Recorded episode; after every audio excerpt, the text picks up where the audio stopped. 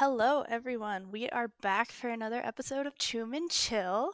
Uh, firstly, I want to apologize. I got sick again. This time I got COVID. So if I don't sound my absolute best, uh, please just bear with me. And sorry that we went on an unforeseen hiatus because apparently my immune system is utter crap this year. Anyway, back for another episode of Chuman Chill, and this time I'm giving you a list of if you watch this, then you might like this. That's the theme of this episode.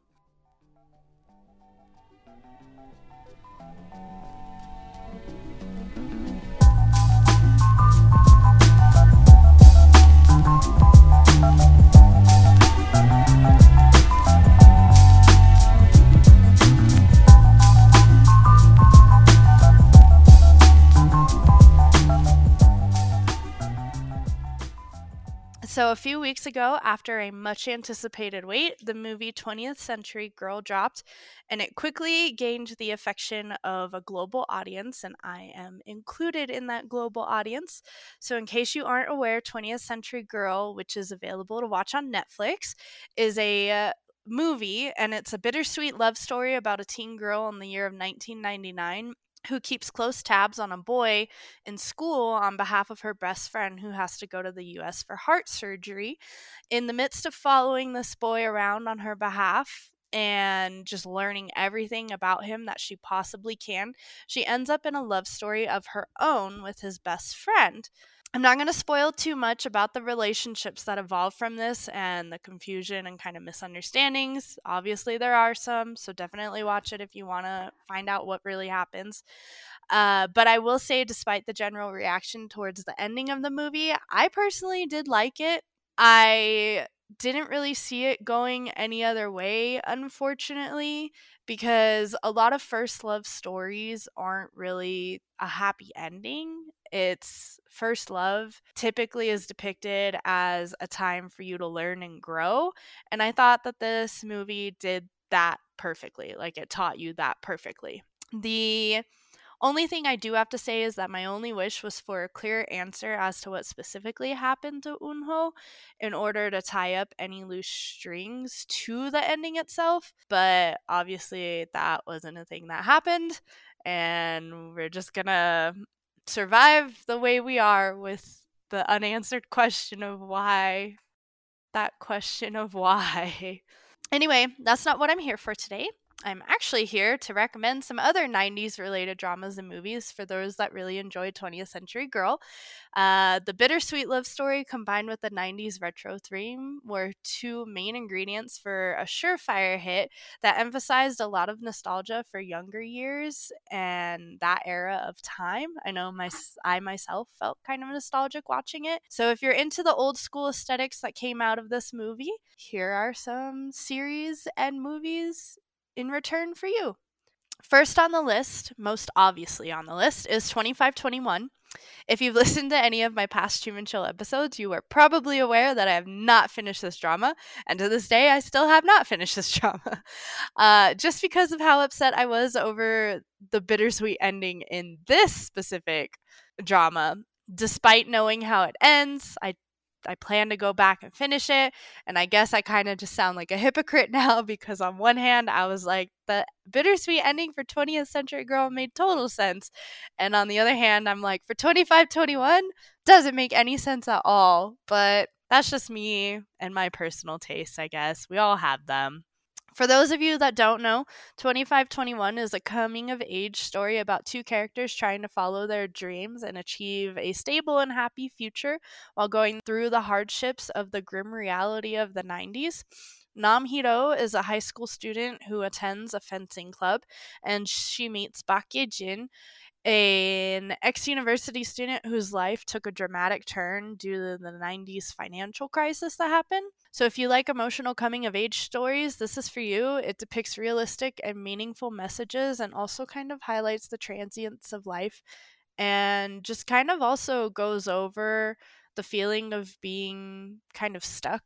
So, and I think it does a good well of just being very relatable.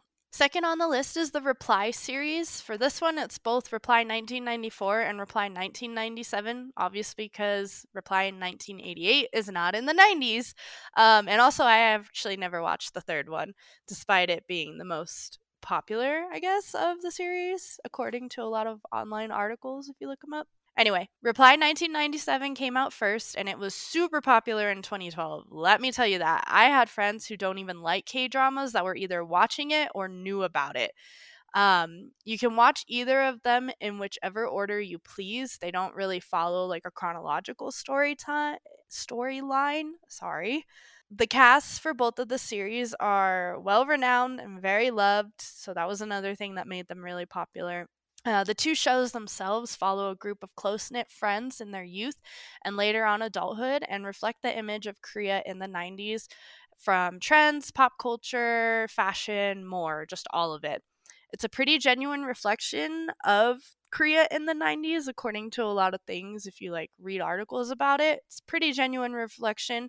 And if you're into K pop, you'll likely see some very familiar phenomenons that as soon as they happen, you're like, oh, I feel like I'm that K-pop fan. So this the reply series are both um just very very fun to watch, very lighthearted, kind of melodramatic at some points, but overall they're a very very fun series of shows. So I do highly recommend them. Next on the list, we have Go Back Couple. Uh, for those that like time travel dramas and also like relatable characters with similarly relatable hardships, I believe this is for you. Go Back Couple follows Ma Jin Ju and Choi Ban Do, a middle aged couple whose love life becomes utterly stagnated after 20 years of marriage.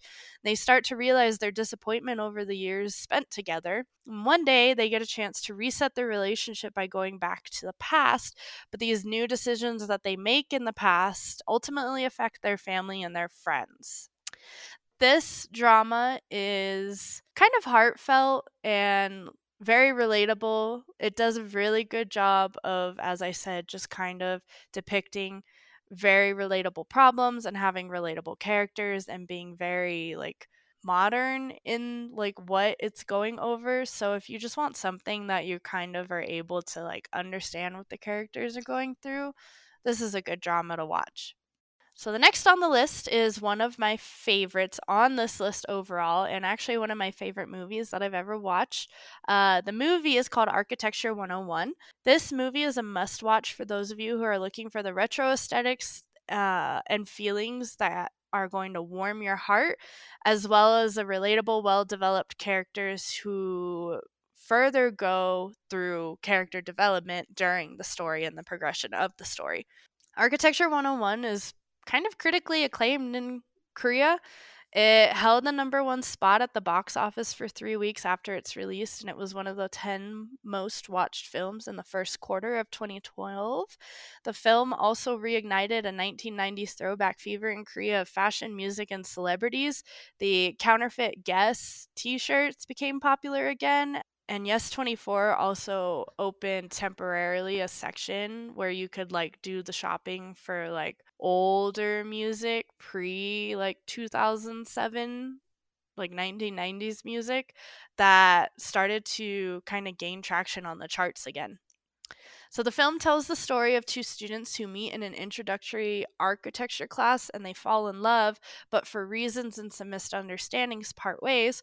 15 years later, the girl tracks down her first love to seek his help in building her dream house and they kind of reconnect and gain some closure through the time that they spend together and that's where you see a lot of the character development happen the story is told through a progression of it being in the future and flashbacks and i remember when i first watched it was kind of confused about the flashbacks but then i watched it a second time and i was like wow i feel dumb um, so it slips back and forth through time quite a bit just as a heads up to you guys and that's it for this list. Uh, special honorable mention goes to 18 again, which I felt didn't have quite enough flashbacks to overall fit this list, but it did have some 90s nostalgia to it.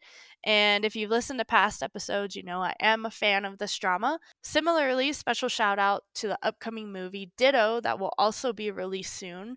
It also stars my favorite boy, Bae In Hyuk, so I'm really looking forward to it, even though he doesn't have like a lead role. Um, but it st- it follows the story of two college students who one is from 1999 and the other is from 2022, and they get connected through a walkie-talkie and they talk about their lives and give each other relationship advice and different things like that through this walkie-talkie. They're connected to two different times, so it kind of has some time travel aspects to it. Look forward to it when it comes out. That's all I know about it. I know there was quite a bit that didn't make this list.